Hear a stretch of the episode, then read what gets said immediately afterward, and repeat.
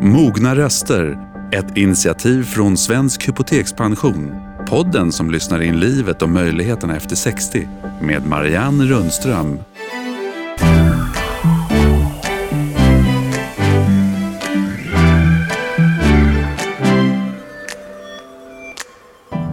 Ja, välkomna ska ni vara. Den ljuva försommaren är här och idag här i podden så ska vi välkomna gäster som på olika sätt vet hur man ska ta den tillvara. Allt börjar förstås med en god hälsa. Ni ska strax få träffa en av Sveriges internationellt mest välkända hjärnforskare som nått stor framgång med hur vi faktiskt kan motverka åldrande och hålla hjärnan i trim. Mia Kivipelto är här alldeles strax. Och hit kommer också Inga-Lill Orin som ganska sent i livet sadlade om totalt och såg till att marockansk och skandinavisk design möttes. Idag är ju det marockanska kaklet jättepopulärt, inte minst i utomhusinredningar. Och nu är det väl hög tid att pyssla om balkongen eller altanen inför allt vad som ska vänta i sommar. Men allra först, Sveriges couturekung Lars Wallin. Han har klätt kungligheter, mellostjärnor, politiker och celebriteter av alla de slag. Glitter och glamour och lyx, men nu har han siktet inställt på hållbarhet och vill få modebranschen att ta sitt ansvar för klimatet.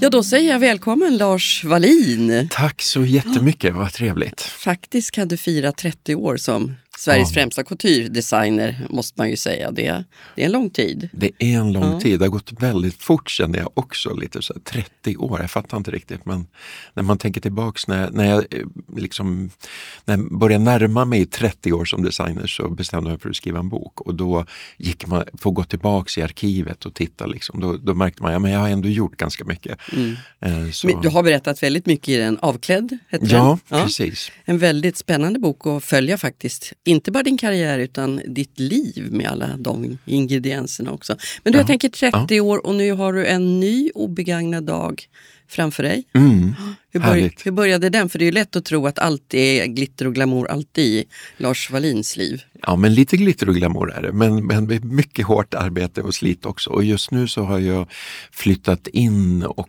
eh, startat en ny ateljé också på NK här i Stockholm. Eh, så det har varit, eh, ja, jag ska säga två månader ungefär nu har jag haft öppet och det har varit intensiva veckor. Så den här helgen var faktiskt den första som jag fick lite ledigt på. Så jag har frossat i Eurovision och, och ätit gott och, och glitter och sådär. Men så att jag ser fram emot den här veckan så kanske blir lite mer normal. Ja, du var inne på NK, vi ska komma tillbaka till det, för det handlar mycket om hållbarhet. Men ja. när jag frågar dig hur du börjar din dag så handlar det lite mm. om, tänker jag, just hur, ja, hur får man ett hållbart liv? Mm. Du närmar dig också 60 och måste börja tänka på att kroppen ska hänga med, gärna länge till. Ja, och, och de där eh, krämporna som man får, lite så här, man tänker att det kanske är för att man har sträckt sig eller man har gjort någonting, men nej, det är kanske kopplat till åldern. Så att, äh, men jag, jag har ju jag har ju inte behövt tänka så mycket på vitaminer och sådana grejer och mat överhuvudtaget för att jag inte har problem med vikten eller så. Men jag har känt de senaste kanske tio åren och, och ändå mer nu att man vill liksom boosta kroppen inifrån också. Jag har alltid haft mina mina rutiner på morgon och kväll med, med hudvård liksom så här, som har blivit nästan lite meditation för mig som jag alltid gör även när, när jag har jättestressiga perioder och sådär. Men, men att också hjälpa kroppen och eh, orka mer och ha energi och med då vad man äter och vilka vitaminer man får. Och så här. så att jag tänker mycket på det nu och eh, jag tycker det är ganska häftigt den där känslan att man vet att man kan påverka sitt liv. Vad står det på ditt frukostbord? Då? På frukostborden, på helgerna så är det lite mer avancerat för då har jag lite mer tid. Men i en vardag så är det te, eller först dricker jag vatten på morgonen. Jag har också en, en eh, BMR-maskin. Det är en, en madrass som har eh, ljudvågor som stimulerar den fina wow. blodcirkulationen som jag ligger på klock, eh, åtta minuter varje morgon. Eh, och sen går jag upp och dricker vatten och äter några vitaminer. Eh, och sen gör jag mig i ordning. Och sen ofta så äter jag frukosten på jobbet och då blir det te, grönt te eller eh, rooibos-te med lite honung, ingefära och lite svartpeppar. Och eh, sen så brukar jag äta någon glutenfri smörgås, troligen med lite ost och Det låter som en bra boost för ett hållbart Ja, men lite liv, så. att man börjar. Börja ordentligt. Dagen. Mm. Ja, få energi där. Liksom. Men på helgerna så då blir det lite mer avancerat. Då kan det bli någon ägg och någon liten sallad och sådär också. Då tog du i. Då, då, blir, då blir det lite mer, ja. Ja, och sen går du till jobbet och nu är det Mm. en ny arbetsplats. Du har haft en, en väldigt fin utställning i, i eh, våras här på NK i Stockholm. ja. Som har handlat just om hur dina exklusiva klänningar möter klimatets utmaningar. Och nu har du också en egen ateljé, flyttat din ateljé till, till NK. Vad är hållbart mode för dig? Ja, men för mig har det alltid funnits med på något sätt. För jag har haft väldigt stor respekt för att mina kunder eh, som beställer couturen då har betalat ett ganska högt pris för ett hantverk som tar tid att göra. Så jag har medvetet känt att jag, jag vill skapa en klänning till min kund som hon ska kunna ha hela livet. Eh, och, och koppla bort den här trendfaktorn och se till både med, med färgval och med, med stilen att det inte ska bli daterat. Så att jag har jobbat väldigt eh, hårt och väldigt medvetet med att eh, skapa en, en tidlös eh, profil på något sätt med, med, och en stil också. Att, att hitta den där gränsen, att, att, det, att det finns, eh, att det är daterat men det blir, eller inte daterat jag, men, men att man ändå kan känna att de är gjorda idag, att det inte blir historiska plagg. Och tidlösa plagg kan ju också bli väldigt anonyma och bara ett plagg. Liksom. Jag försökte liksom ändå att det ska vara, jag brukar säga tidlöshet som berör. Att det liksom, man, blir, man reagerar på plaggen men du kan inte sätta datum på dem. Nej, och då är det naturligtvis också mycket lättare att eventuellt ändra, sy Ja. om. Och det, kan man komma till dig nu med sina plagg som har, det, det krävs väl en väl hyfsad kvalitet förstås, för att man ska kunna sy om och ändra mycket. Men sånt som man har kasserat tidigare på olika sätt. Ja. Ja, men det, jag har ju flyttat in coutureverksamheterna, vi gör unika plagg, men sen har vi också startat NK Ateljéer som är ändringsskrädderi där vi gör både den klassiska för att få den perfekta passformen, för hur ofta är det inte man köper ett färdigt plagg som inte alltid är någonstans det inte sitter riktigt bra, ärmen är för lång eller den är för stor i midjan eller för tajt över bysten eller något sånt där. Så att då kan man dels få den perfekta passformen, men sen vill jag också, eller vi vill ju inspirera kunderna att satsa på kvalitet där, där produktionen har fått liksom eh, möjlighet att, att tänka miljö också och att det blir liksom ett hållbart tänk hela vägen. Och att man då skaffar ett, ett plagg som har en tidlöshet och en kvalitet så betyder det också att man efter ett tid, när man har tröttnat på det, så kan man komma till oss och sy om det. Eh, och sen också vilja bygga en liten brygga mellan couturen som kanske för många är väldigt ouppnåeligt för att det, det, det blir ett ganska högt pris och man har inte möjligheten att kanske betala eller att man inte har användning för den typen av plagg. Men då kan man komma med sitt konfektionsplagg och sen så konsulterar man mig och så gör vi om plagget. Kan jag, vem sätt. som helst gör Vem det? som helst, bara droppa. Eller just om man ska träffa mig, och en, då bokar man en tid för en konsultation. Men vem som helst Ja, kan och, gå dit? Ja, precis. Och med vilka plagg som helst också. Eh, vi hade nu en kund som kom in med tre vanliga vita skjortor som vi gjorde om till en festblus som adderar fjädrar och liksom lite. Men tanken med det är att vi ska försöka att, att jag fattar beslut ganska snabbt så att den, den tiden inte blir för lång och sen också att sömnadsmässigt att det inte ska bli eh, för kostsamt så att man ändå för en rimlig peng kan få någonting unikt. Men är det plagg. ett roligt uppdrag för dig med din bakgrund att sy om tre vita skjortor till Ja, jag, ty- jag tycker det är utmanande. Jag försöker alltid tänka så att man inte ska begränsa den kreativa processen. Okej, vad har vi framför oss nu? Jag har det här och det här, och det här. Vad kan jag göra? Hur kan jag överraska kunden för att liksom hitta ny... Jag tycker det är superkul. Alltså. Mm. Jag älskar den utmaningarna. Liksom. Vad kan vi göra? Jag, brukar säga att jag skulle kunna göra en coutureklänning av toapapper. Det är inte liksom materialet i sig som är det viktiga. Liksom. Ja, ja, det finns ju faktiskt klänningar, Bea Seinfeld till exempel, som gör I papper. i papper. Ja. Ja. Ja. Men du, du har ju också kritiserat eh, branschen ganska hårt för överproduktion och, och att det är ständig jakt på, på billigaste priset. Men samtidigt måste man ju säga att det, det är ju vardag för de allra flesta att man jagar just billigaste priset. Inte kanske den där kvaliteten som är ouppnåelig för väldigt många. Ja, men jag brukar säga att det, det är inte uppnått. Vi har lurats att tro att vi inte har råd att köpa kvalitet. Och jag, jag tycker liksom fast fashion-industrin har fått oss att tro att ett bra köp är ett billigt köp. Eller ett billigt köp är ett bra köp ska jag säga. Men det är, vi måste förstå det, billigt pris är alltid att man, det är någon annan som har fått betala. Mm. Eh, och ofta så är det i alla led, från liksom odlingen av, av bomullen till exempel eller i produktionen, framställningen av tygerna till produktionen, sömnaden och alla led så har man sparat in pengar.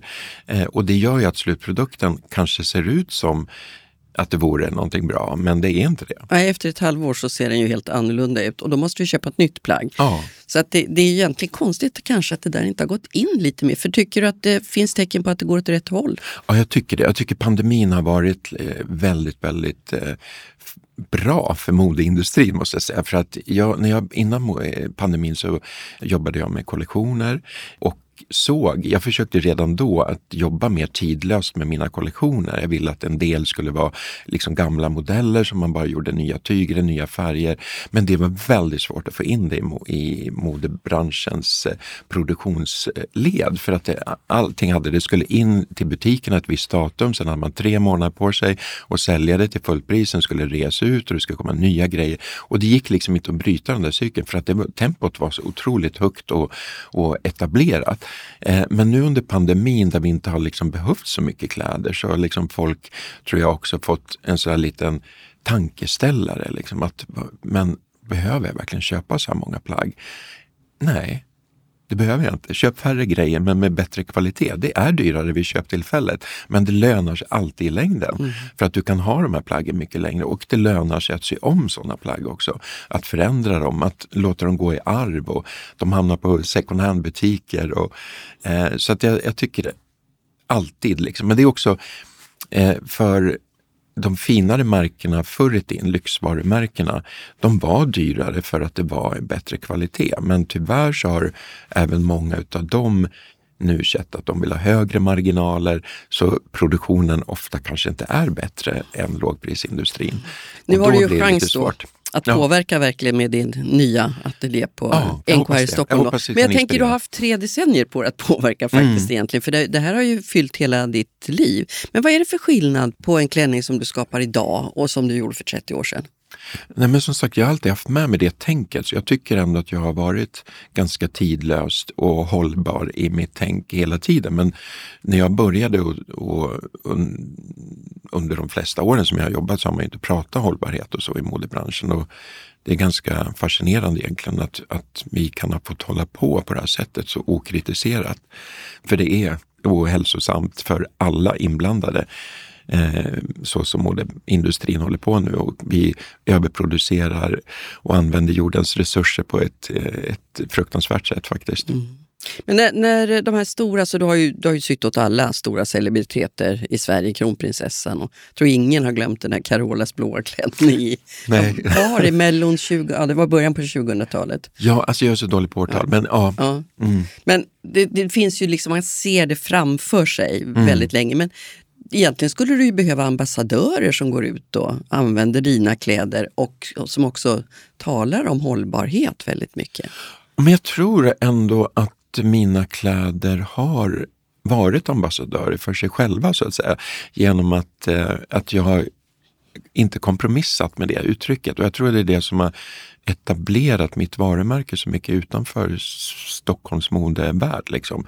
Att det ändå finns de där drömmarna utanför om Sveriges ett plagg. gränser också, verkligen. Ja, ja men lite, att jag, jag, tror att det, liksom, det känns lite att man, men ibland har det varit tufft att stå på sig och liksom göra sin grej när, när det är något visst som är trendigt. Och man Vad kan det vara för någonting då? Nej men det kan vara en viss stil. Det har liksom oversize-mode som har varit ett tag nu, det har inte jag sysslat med för jag jobbar inte med den typen av plagg. Liksom. Och då, då kan modeindustrin kanske se på mig att jag inte är med eller gör det som är rätt just nu eftersom där jagar man hela tiden den senaste trenden. Liksom.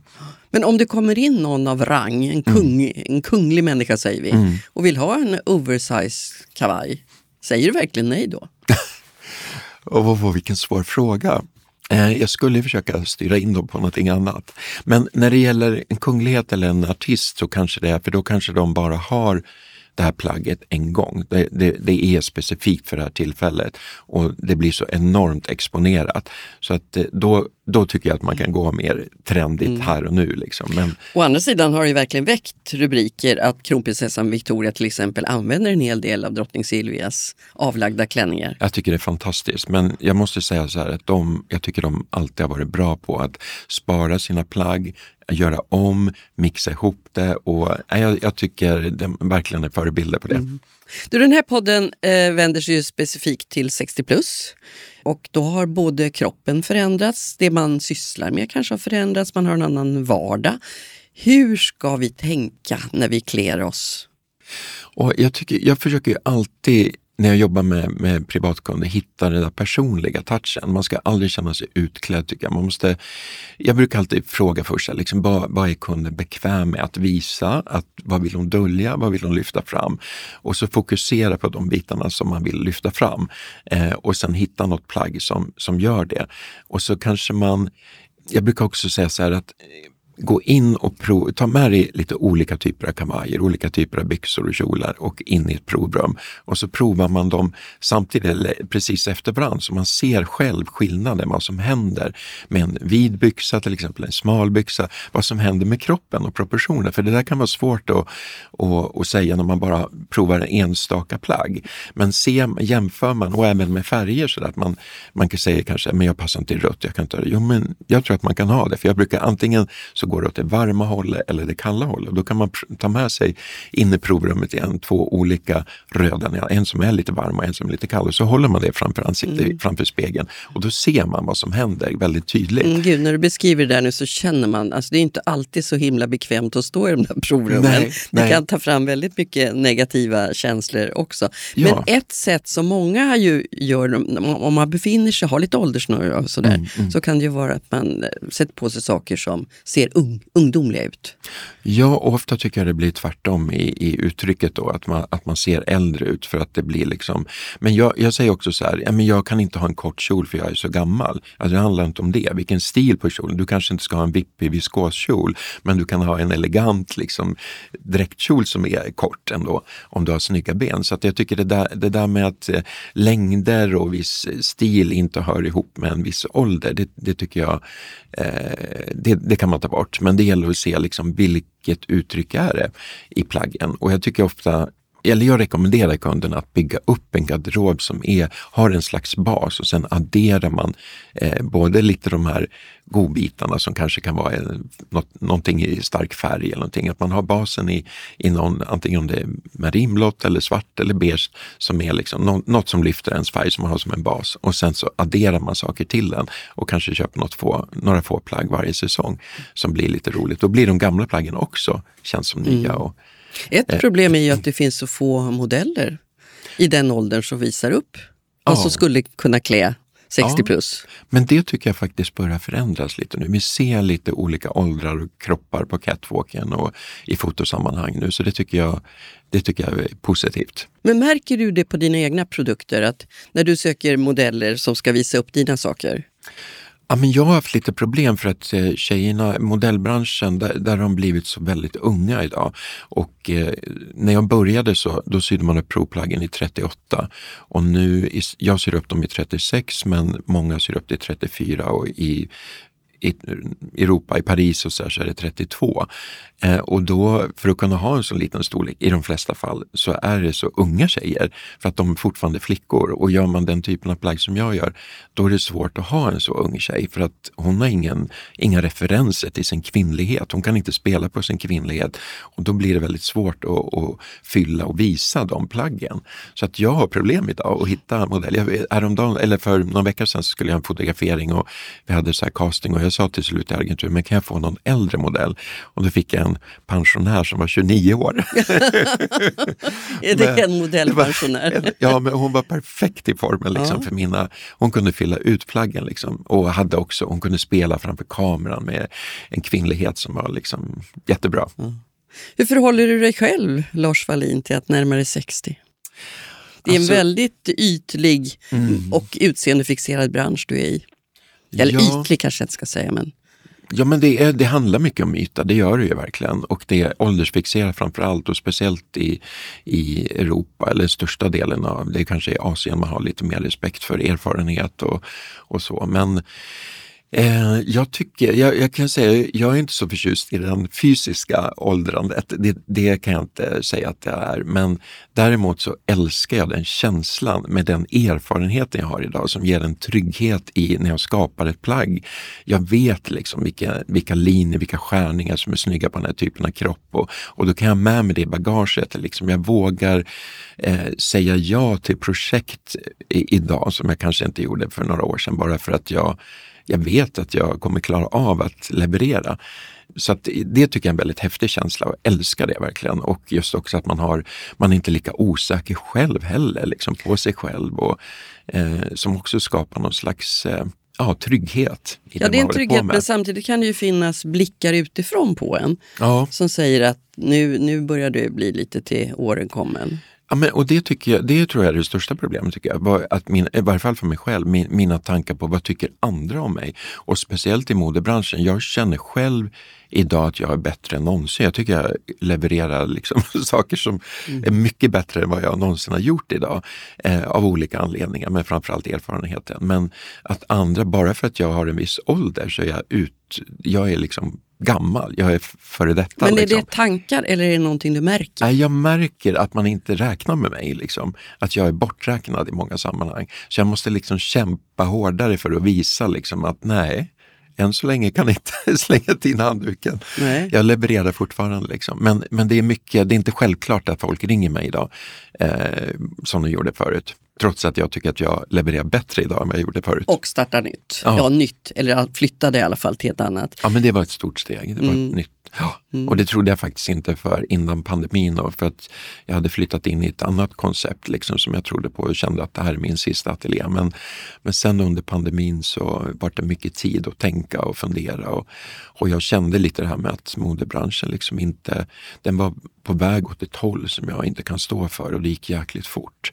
Så att jag kände att jag måste tillbaks till varför jag började med här hantverket och kärleken till kvalitet och jag, jag måste tillbaks dit. Så att jag ringde faktiskt upp NK och sa, för jag kände att där har man fortfarande kvalitetstänk och mm. man, man pratar om kvalitet och kunderna som kommer dit förväntar sig kvalitet och är beredda att betala för det också. Skulle du göra något annorlunda idag när du startade som 30-åring?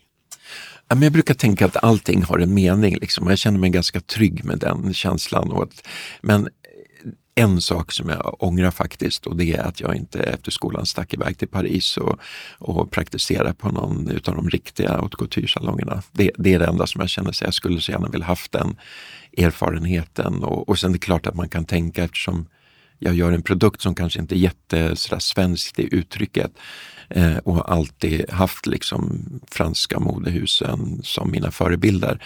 Eh, så kanske det är klart att det finns tankar. Vad hade hänt om jag hade gjort min karriär någon annanstans? Liksom? Det är många som säger att eh, äsch, det, ålder är bara en siffra och det är aldrig för sent och så. Mm. Ja, men man tänker mycket så och jag har alltid gjort det också. Men nu när man har blivit lite äldre så tänker jag, men hur många gånger till kan jag få starta om? Liksom? Eller det, kanske, det, det blir liksom någon, lite mer att man skärper sig. Det här kanske är sista liksom, ateljén jag har nu. Det kanske är sista satsningen som jag gör nu. Eh, Ja, det, du är alltid välkommen annat... tillbaks när du tar nya steg. Ja. Men jag tänker också i, i din bok så skriver mm. du ju väldigt mycket om en ganska tung uppväxt. Mm. Svår uppväxt faktiskt när du mm. kände ett väldigt stort utanförskap och mobbning. Och, ja, det, det tog sig väldigt många allvarliga uttryck faktiskt. Mm. Men den här fantastiska framgången som nu har varit i 30 år, är det någon slags revansch?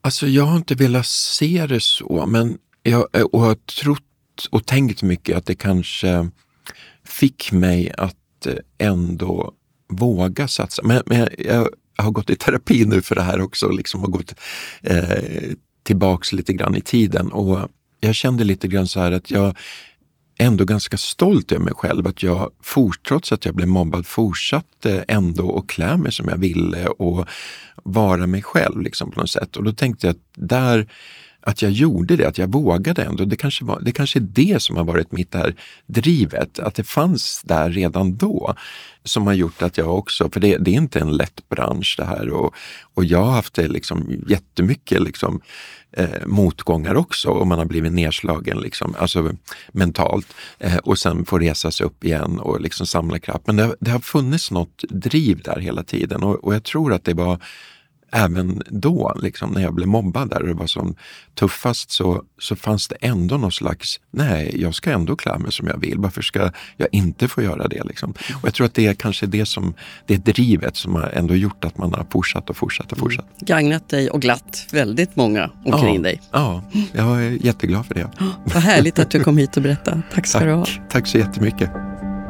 Vi lyssnar på landets mogna röster.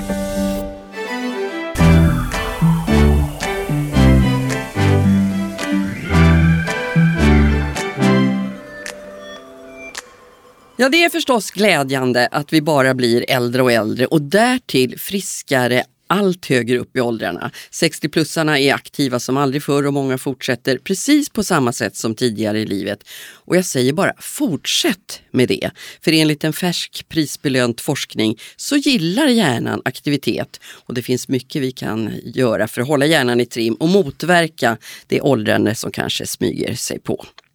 Och idag är vi nästan malliga för att säga välkommen till professorn och neurologen som riktat in sig på att just motverka åldersrelaterade sjukdomar. Mia Kivipelto, varmt välkommen hit. Tack så mycket, jättetrevligt att vara med här idag. Ja, du, du är väldigt efterfrågad, upptagen och har också en, alltså din forskning har ju verkligen en internationell spridning, så till en milda grad att Bill Gates faktiskt bara får träffa dig, inte tvärtom. Måste nästan börja där. Ja, det var så spännande och det är så att vår forskning, vi har gjort en stor studie som heter FINGER som var den eh, första studien i hela världen som visade att det går att förebygga minnesproblem och även Alzheimer och demens med livsstilsförändringar. Och det var så pass intressant att Bill Gates kontaktade mig och frågade kan vi träffas? Hans pappa pappa har ju haft Alzheimer så han har intresse för området. Mm. Den här fingerstudien är det förstås vi huvudsakligen ska prata om. Men jag måste bara fråga, för du är, du är inte alls, du är, du är runt 40? Ja, ja. närmare 50. Ja, så att jag blir väldigt, alltså man blir tacksam för att forskare, unga forskare vill ägna sig åt just äldreforskning. Mm. Varför var, väckte det ditt intresse? Jag har alltid haft intresse för hjärnan och hjärnhälsa kan vi förebygga minnesproblem, vad som hände i hjärnan när vi blir äldre. Min farmor utvecklade Alzheimer när jag var ung, i tonårsålder. Vi hade en generationsboende, så vi bodde i samma hus och min farmor, vi var väldigt nära helt enkelt. Jag tror att den här personliga upplevelsen när jag såg vad som hände för min farmor har påverkat mig att jag har fått det här intresset just för hjärnan, jobba med äldre och förebyggande av Alzheimer. Mm. Det har säkert hänt mycket sedan din farmor blev drabbad då och det hände mycket hela tiden. Men, men kan man verkligen idag med alla hjälpmedel som finns, med alla goda råd som du har med i din bok, hålla hjärnan i trim hela livet? Ja, det finns hopp. Vi kan i alla fall minska risken. Den senaste siffran och estimatet säger att minst 40 40 procent av all demens, 40 procent, är kopplat med livsstil, blodkärlrelaterade riskfaktorer och miljöfaktorer och skulle kunna förebyggas.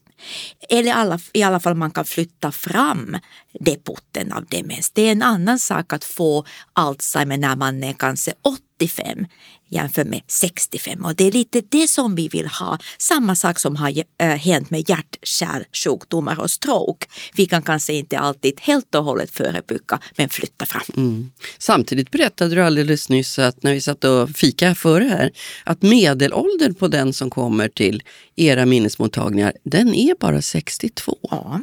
Kognitiv mottagning i Solna, Karolinska Solna där vi jobbar, det är högspecialiserad mottagning. Medelåldern är 62 år. Men det är inte bara Alzheimer. Många kommer till oss tidigare och tidigare. Jag tror att folk är mer medvetna att eh, minnet inte fungerar. Vi behöver kognition och minnet väldigt mycket att klara olika arbetsuppgifter. Så det är därför många kommer till oss tidigare. Det är inte bara Alzheimer. Många har stress, burnout, sömnrelaterade problem. Det är mycket annat också som stressar hjärnan och därför är det viktigt att söka hjälp tidigt därför att det är många andra faktorer också som vi kan påverka och behandla. Mm. Och här ligger din bok då om fingermodellen Ja. som är alldeles färsk och har innehåller väldigt mycket goda Mm. råd om livsstilsförändringar och sådana saker. För vi kan ju påverka väldigt mycket själva. Vad är fingermodellen för någonting? Ja, vi skrev den här boken Hjärnhälsa på dina fem fingrar. Förebygga och minska risken för Alzheimer och minnesproblem tillsammans med Maj-Lis Helenius. Och tanken var just att skriva en vetenskapligt baserad bok. Vad kan vi göra för hjärnhälsa? Vad säger de senaste studierna som fingerstudien? Eh, fingerstudien var som jag sa den första randomiserade studie i hela världen som visade att, att det går att förebygga minnesproblem. En randomiserad studie, där har man två grupper. En som fick den här fingermodellen och en som fick vanlig vård. Och det är den högsta graden av bevis vad vi kan få om man tänker evidensbaserad medicin och därför tror jag att det har fått så mycket uppmärksamhet. Vad som ingick i fingermodellen då, vad var det som var så unikt? Var att vi paketerade ihop olika livsstilsfaktorer. Det är lätt att komma ihåg därför att det är som en hand och fem fingrar. Första åtgärd är kost, hälsosam balanserad mat. Det andra är fysisk aktivitet. Sen kommer hjärngymnastik eller mentala aktiviteter. Fjärde är sociala aktiviteter och det har vi nu sett under pandemin hur viktigt det är med sociala aktiviteter. Och femte är alla blodkärlrelaterade riskfaktorer, blodtryck, kolesterol eller lipider, diabetes och fetma. Alltså som är bra för hjärtat är bra för hjärnan. Mycket av det här var faktiskt Maj-Lis Helenius här pratade om Mm. tidigare i podden. Men vilket finger utav de här är det som är det allra viktigaste? Då? Jag skulle säga att alla. Vi måste aktivera helst alla de här fem fingrarna varje dag. Hitta kanske aktiviteter där det är flera saker samtidigt. Jag pratar ofta om dans. Och varför det? Därför att där är det fysiskt, eller hur? Det är lite socialt, lite kognitivt. Man kanske tänker Lite hur man- koordination är det ju, ja. Koordination och sen det är avkopplande och trevligt. Så hitta gärna aktiviteter som eh, aktiverar olika, olika områden samtidigt. Jag- Jag blir mest förvånad över det här med sociala aktiviteter. Även om så- som du ju sa, under pandemin var det ju många av oss som märkte hur livet krympte när man inte hade de där. Men att hjärnan Ja. reagerar så mycket på det. Vi är sociala varelser och det här sociala gemenskapen har meningsfulla aktiviteter är viktigt. Vi har nu forskning som tyder på att ensamhet, känslorna av hopplöshet, isolering kan öka risken för demens. Och vi har sett under pandemin att just känslan av ensamhet har ökat med 40 procent, framförallt i Sverige. Så jag är ju tänker så här. Det är jättesorgligt. Mm. Och där finns det ändå saker vi kan göra. Försöka eh, bryta de här negativa spiralerna, ta med någon annan, ha ett samtal och ringa. Det är enkla saker vi kan i alla fall försöka göra. Det är Mm. bra för hjärnhälsa. Det är bra att ha i minnet tycker jag. Men sen när man tänker på den här kosten och eh, motionen och så. Det, alltså det är vi ju egentligen väldigt väl medvetna om. Men blir vi mindre förändringsbenägna när vi blir lite äldre? Att man, hur många råd du än kommer med i den där boken så vi inser att du har rätt men efter ett tag så lägger det sig någonstans i bakhuvudet. Jag skulle säga att intresset för hjärnhälsa och livsstilsfaktorerna har ökat. Och det är många som gör förändringar. De behöver inte alltid vara så stora. Och så gjorde vi också i fingerstudien. Vi började med små steg. Det här med vardagsmotion, varje steg räknas. Vi sitter ju väldigt mycket idag nu när vi många jobbar också hemifrån. Stillasittande har ökat. Vi är också heads down generation. Vi är väldigt mycket framför datorer, iPads, mobiler, barn, ungdomar, äldre, ungefär 9 till 10 timmar. Mm. Så jag tänker så här att även små steg lite vardagsmotion och gymnastik hjälper. Mm, att ha det i medvetandet ja. hela tiden. Ja, precis Men... så. Om man vet att den påverkar hjärnhälsa, det kan också öka motivation. Därför att det är ju samma åtgärder för hjärta, generell hälsa och hjärnan och det såg vi i fingerstudien. Det var inte bara minnet som blev bättre. Eh, risken för andra kroniska sjukdomar minskade med 60 procent. Mm. Nu ökar ju de här minnesrelaterade sjukdomarna väldigt mycket faktiskt. Ja. Och det hänger ju också naturligtvis ihop med att vi blir äldre och mm. äldre. Mm. Men, men det är ju också så att forskningen går framåt och att det, jag tycker att man märker att det finns ett större intresse mm. i samhället mm. för det här. Vad är det för förebyggande äldrerelaterade sjukdomar du själv är mest nyfiken på framöver i din forskning? Hjärnan är oftast den svagaste länken när vi blir äldre. Och därför hjärnhälsa och många hjärnsjukdomar är den stora man kan säga intresset vad jag har. Och hjärnan är också fantastisk organ. Det är troligen det mest komplexa som finns. Och det finns så mycket man kan göra där. Jag har forskat mycket i hjärnans plasticitet, vilket innebär att allt vad vi går kan påverka hjärnans struktur och funktion. Och då skulle man kunna bygga en reserv att även om man skulle få de här åldersrelaterade förändringar, vi kan kompensera. Likadant reserv man kan bygga i kroppen. Så jag är mycket intresserad av hjärnan men även olika andra kroniska sjukdomar, hur de hänger ihop. Ja, men alltså så att någonting där uppe skulle kunna ta över det som inte längre funkar hundraprocentigt. Wow, precis. vilken framtids... Och visst är det fantastiskt att det finns många olika nätverk man kan kompensera. Lite om man tänker en trafiksituation, om det finns flera vägar, om det tar stopp någonstans då kanske hjärnan hittar en annan väg och man kan kompensera och på sånt sätt ha bättre funktionsnivå. Man kan se ändå klara vardagliga aktiviteter och det är det som många äldre vill, eller hur? Det är vardagliga aktiviteter, vitalitet och livskvalitet som är de viktiga. Mm. Alltså många fortsätter ju och är väldigt även yrkesaktiva mm. och, och fyller på hela tiden. Men, men man har ju i min ålder så har man ju haft med sig det i evigheter att man ska lösa korsord och så ja. ordnar sig allt. Ja, och det är inte helt fel därför då aktiverar man hjärnan. Man måste leta efter de här gamla orden. Eh, men jag skulle säga så här att bra om man hittar också något annat.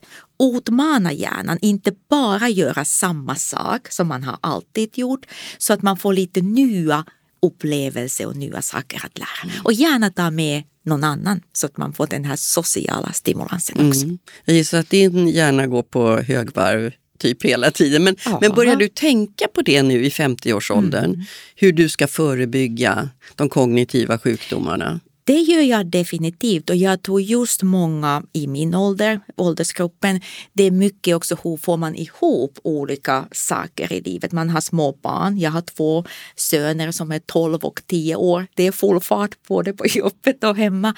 Då är det också det här med avkoppling som är viktigt. Så aktivitet är bra, men hjärnan behöver också vila. Och där tror jag att många lite yngre också har en hel del att fundera på. att Hur ska man hitta en bra balans? Mm, ja, verkligen. Mm. Alltså mycket av det du pratar om det tycker jag man kan känna igen i, i mm. både början av livet och slutet, utav, eller senare delen av livet i alla fall. Och jag kan känna igen mig väldigt mycket i människors oro. Att mm. hon har börjat tappa ord eller jag kommer inte ihåg namn eller sådär. Men är det där i hög grad en, en normal utveckling, en bit av åldrandet som man måste acceptera. Det händer vissa saker i så kallat normalt åldrande. Eh, det kan vara svårare att lära nya saker eller komma ihåg namn. Man kommer inte ihåg det just då när man borde göra det. Men det kanske Mia kommer- Kivipelti heter du. det kanske kommer tillbaka lite senare och det är helt normalt.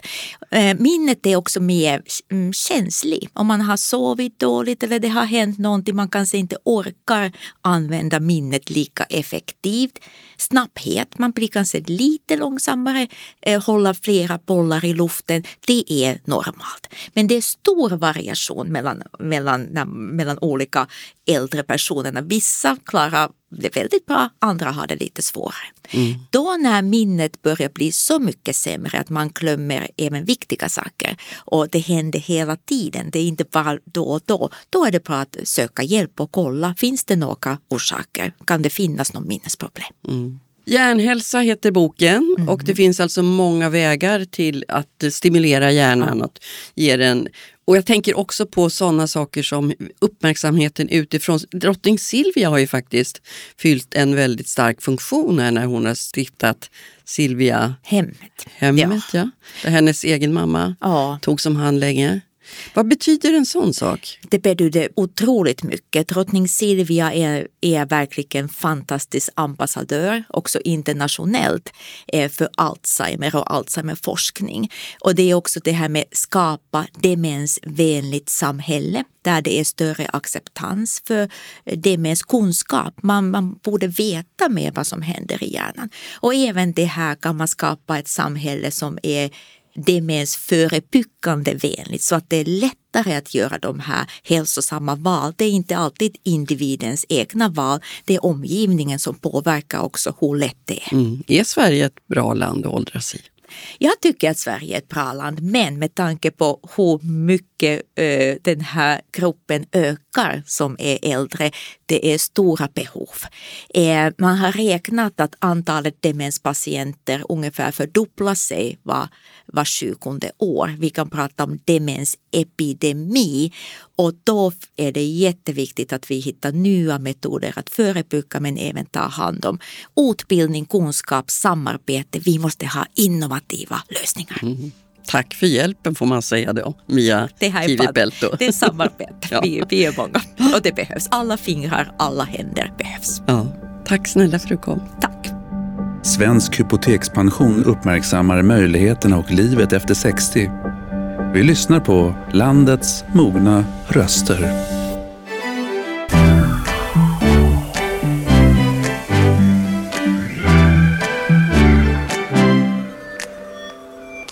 Ja, vi är inne i den där underbart inspirerande årstiden när det är dags att fixa utemiljöerna. Och numera så är det ju inte bara att ställa fram utemöblerna på altan eller balkongen. Det skapas ju de mest fantastiska miljöer och rum i grönskan. Ofta mattor, textilier, utekök och inte minst kakel och keramik.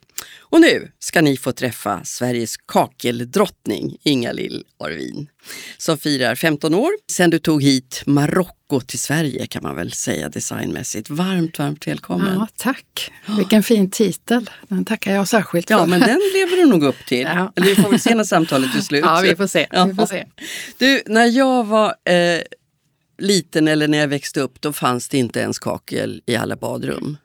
Då, då såg man kakel när man åkte på utlandssemester möjligen. Nu är det ju överallt. Ja. Och det är färggrant, det är så mycket vacker skönhet i kaklet nu. Och jättemycket av det är ditt fel kan man säga. Ja, ja. Ja. Mm. Jo, Fast det började faktiskt med att du, att du blev kär.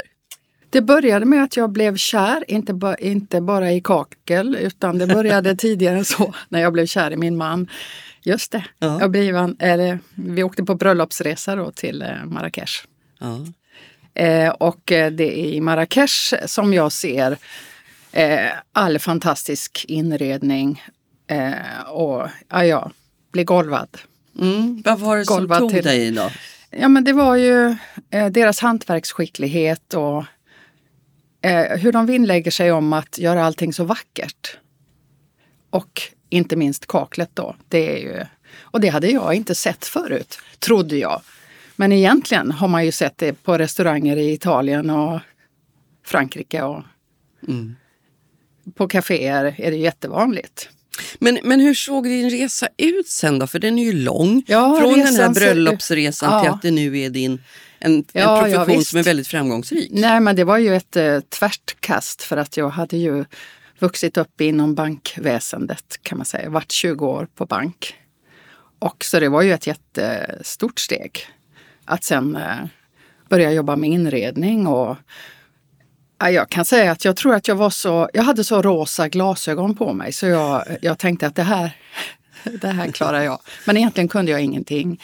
Alltså, jag såg kaklet, jag såg all inredning och tänkte vi måste, jag måste ta hem det här till Sverige. Jag ska öppna en butik.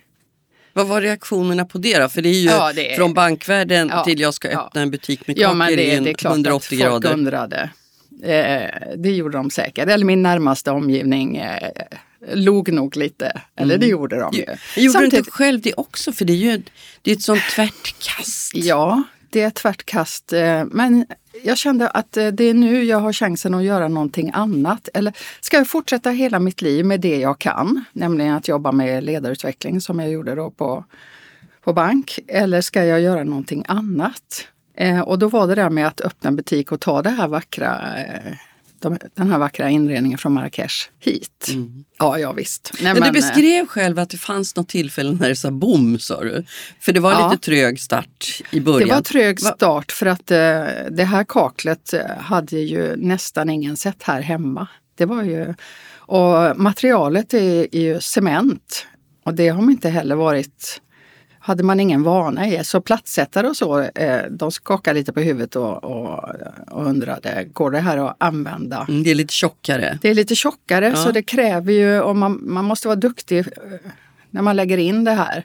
Har de lärt sig nu då efter 15 Nu har de år? lärt sig. Ja, ja, ja. Det, vi har ju plattor. Det finns ju på hotell eh, och restauranger, flera stora restauranggolv. Nu, nu låter det som jag beskriver Hedenhös tid här men det fanns Ja. ju massor med 10 gånger 10 vittkakel Ja, ja, överallt. ja, ja. Men vad var det när du såg det här som du trodde skulle tilltala den skandinaviska smaken, det som Jo, vi inledde med? Ja, eh, det var ju så. Det här kaklet då har ju väldigt mycket färg. Och eh, det dröjde inte länge förrän jag fick idén om att nej, jag tror vi ska göra det mer nordiskt. Eftersom eh, det här med beige och vitt och grått och svartvitt funkar så bra Du, hemma. du ville Så vi, sammanföra vi två använder kulturer. mönstren som ju är urgamla. De är ofta 200 år gamla eller ingen vet egentligen hur gamla de är.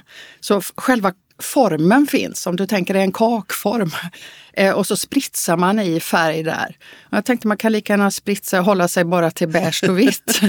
Men man gör fortfarande samma mönster. Men får man göra så? Ja, man får göra så. Ja. Det är ingen som äger just de eh, gamla franska, italienska, arabiska mönstren. De är Om vi ska förklara lite mer, för tyvärr är det ju inte bild i podden, Nej. vad det, vad det är vi pratar om så, så tror jag att de flesta känner igen kanske mera de här eh, golven, badrumsgolv Ja. och så. Ja, Med ett väldigt speciellt mönster. ja. Och när du nu säger lite beige och lite brunt och så, det, det minns jag precis när det kom faktiskt. Man Ja. tänkte wow, det här Ja, var något nytt. Det var en riktig boom då. Eh, 2013, 14, 15 sådär. Ja, då kom det in i var mans hem nästan. Så din tanke var egentligen just det här att du skulle gifta ihop två kulturer. Du, du har en fortsättning Ja. på den där bröllopsresan. Ja, det har jag gjort. Mm. Och eh, återvänder ofta till Marrakesh. Eh, Nu har vi produktion där. Nej, det, det är fantastiskt. Mm. Går produktionen, skulle den gå Ja. att överföra hit? Du, du pratade om att det var ett så speciellt Ja. hantverk. Eh, Man gör de här plattorna på samma sätt som för hundra år sedan. Det är hydrauliskt pressade cementplattor. Det skulle man kunna göra här hemma också. Visst kan det, det är klart att man kan, men det, nej, det steget har jag inte tagit. Nej, Nej, någon sån plan, eh, nej, det, det känns för stort. det är för stort. Ja. det är lite rustikare material som du Ja. säger och väldigt färgsprakande även om du började lite försiktigt Ja. åt det beigea hållet. Ja. Men man ser ju nu nästan överallt, alltså i kök, i badrum, i uteplatser faktiskt väldigt mycket. Funkar det överallt? Det gör det. Man kan lägga på balkong, altan. Det är frosttåligt. Vi har eh, projekt uppe i, längst upp i norr i Sverige. Så det vet vi. Det fungerar jättebra. Ja. Hur ser det ut hemma hos dig själv då? Är det kaklat överallt där eller? Eh, nej, jag kan säga att, eh, vad, säger, vad heter det, bagarens barn har inga bullar. Alldeles för lite kakel hemma hos oss själva. Vårt hus när vi flyttade in var ganska nyrenoverat. Och nej, det kunde jag bara inte. Det är resursslöseri. Kunde inte ta ut allt det för att stoppa in mitt eget. Nej, Nej. det får komma med tiden. Men jag har ett sommarhus och där har vi mycket. Där, där har jag lagt både i växthus och Det där har man ju sett mycket senare år, just Ja. växthus. Ja.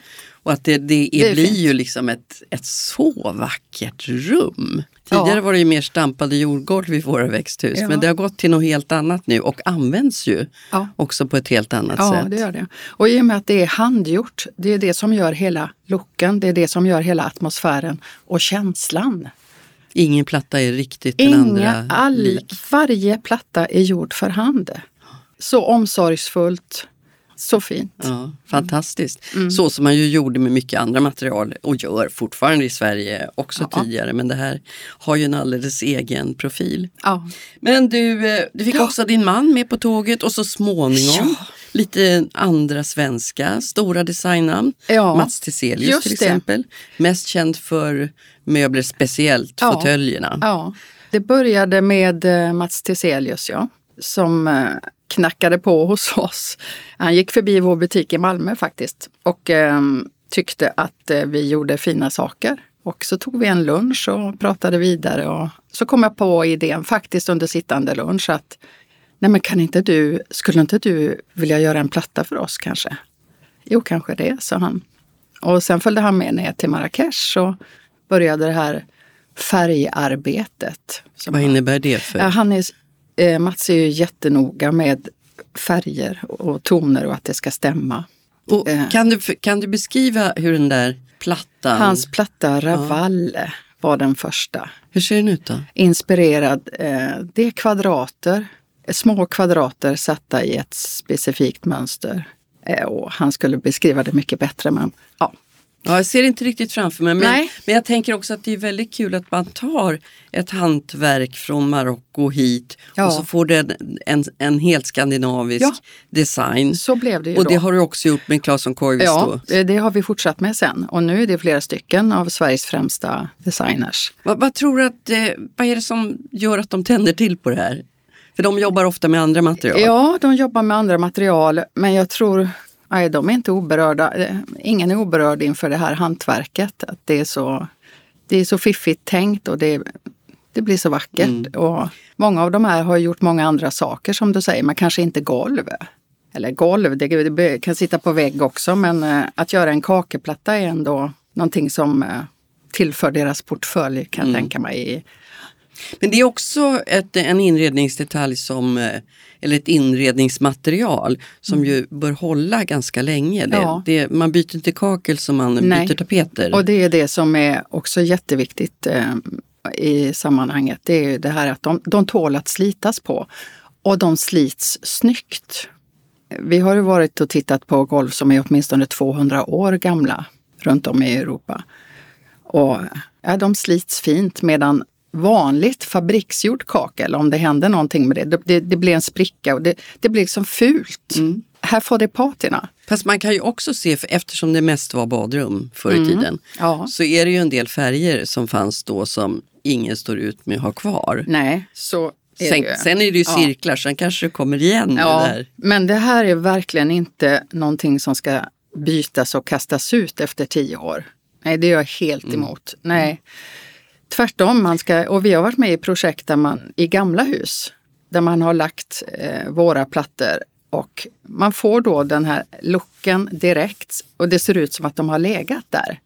Eh, så att många frågar då, eh, åh vad roligt att ni kunde, eller säger, vad roligt att ni kunde behålla det gamla golvet. Ja, Men- härligt. ja. Tidlöst. Ja, tidlöst. Eh, Och det var ju inte det gamla golv, det är ju ett nytt golv. Men eh, i och med att det är handgjort så eh, får det den här speciella. Mm.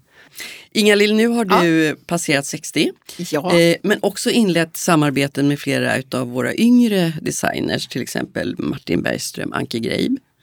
Va, vad ger det dig att jobba med en helt annan generation? Ja, ja, jag måste ju stretcha mig förstås. Eh, Men det, det, det har inget med ålder att göra egentligen, inte alls. Men det är oerhört kompetenta designers och eh, konstnärer som vi jobbar med. Men tänker en, en ny generation på ett annat sätt? Inte när det kommer till det här, det tycker jag inte ändå. Nej. Hur nej, jag du? känner mig inte... Nej. Det, teknik hade varit mycket värre om jag hade gått in och börjat jobba. Det, det, det, det. Men eh, det här handlar ändå om att skapa... eh, Det här är ändå hantverk. Eh, Det är tidlöst. Mm. Och du har hållit på i 15 år nu. Tänk om Ja. du inte hade gjort den där bröllopsresan. Tänker du det någon gång? Ja, det tänker jag. Det gör jag verkligen. Jag hade kunnat vara kvar och det hade säkert blivit eh, ett bra liv det också. Naturligtvis. Men det här är så roligt. Men det är mycket slump som styr Ja, oss. det är fantastiskt att vara med och skapa vackra miljöer. Om människor blir så glada och nöjda. Hur tänker du framåt då?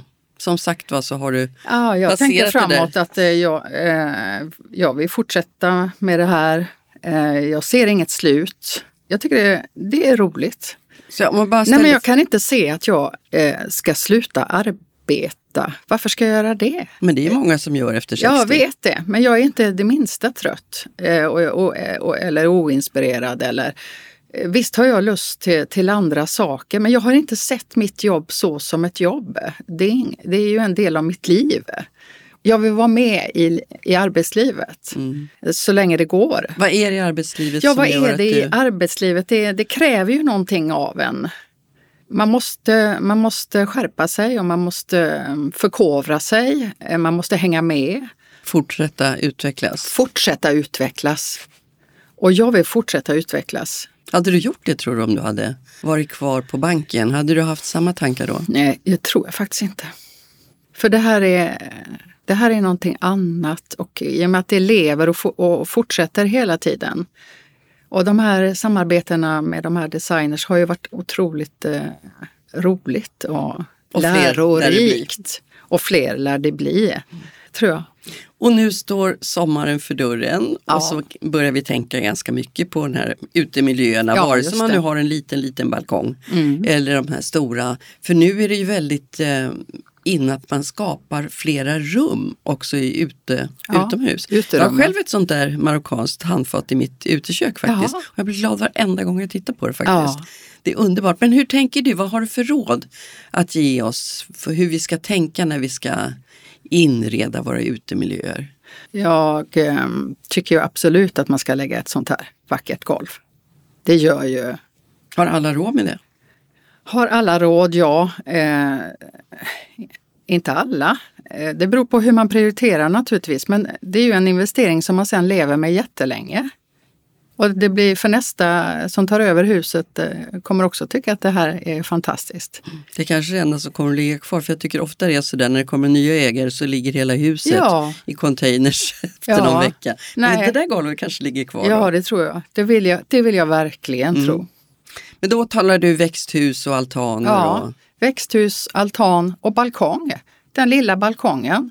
När du säger alla har, har alla råd. Ja, det kostar ju inte mer än ett par jeans i alla fall. Från, eh, på den lilla ställe. balkongen. Nej. Nej. så jag menar eh, om man kan lägga det själv. Om det är en cementplatta under, en gjuten betongplatta, då kan du lägga det själv. Ja, just det. Ja, Vilken tanke. ja det kan du göra. Det är många som gör. Och då, det kanske bara behövs då 3-4 kvadrat. Mm, nu väckte du en tanke. Ja, Skojigt. ja. Mm. Ja, vad härligt. Du träffade verkligen rätt i alla fall. Ja. Slumpen förde dig alldeles rätt. Slumpen vad det och var för Marrakesh eh, förde mig till eh, mitt jobb här. Ja. Ja. Glad sommar på dig. ja, tack detsamma. Det var allt vi hade idag. Mogna röster är ett initiativ av Svensk Hypotekspension. Producent Jesper Tillberg. Jerker Adelvall var dagens ljudtekniker och ljudmix Oliver Börnfeldt. Och nästa gång ni hör oss, ja då har vi faktiskt passerat midsommar. Så ta nu vara på alla dessa ljusa härliga dagar fram till dess. Tack för idag!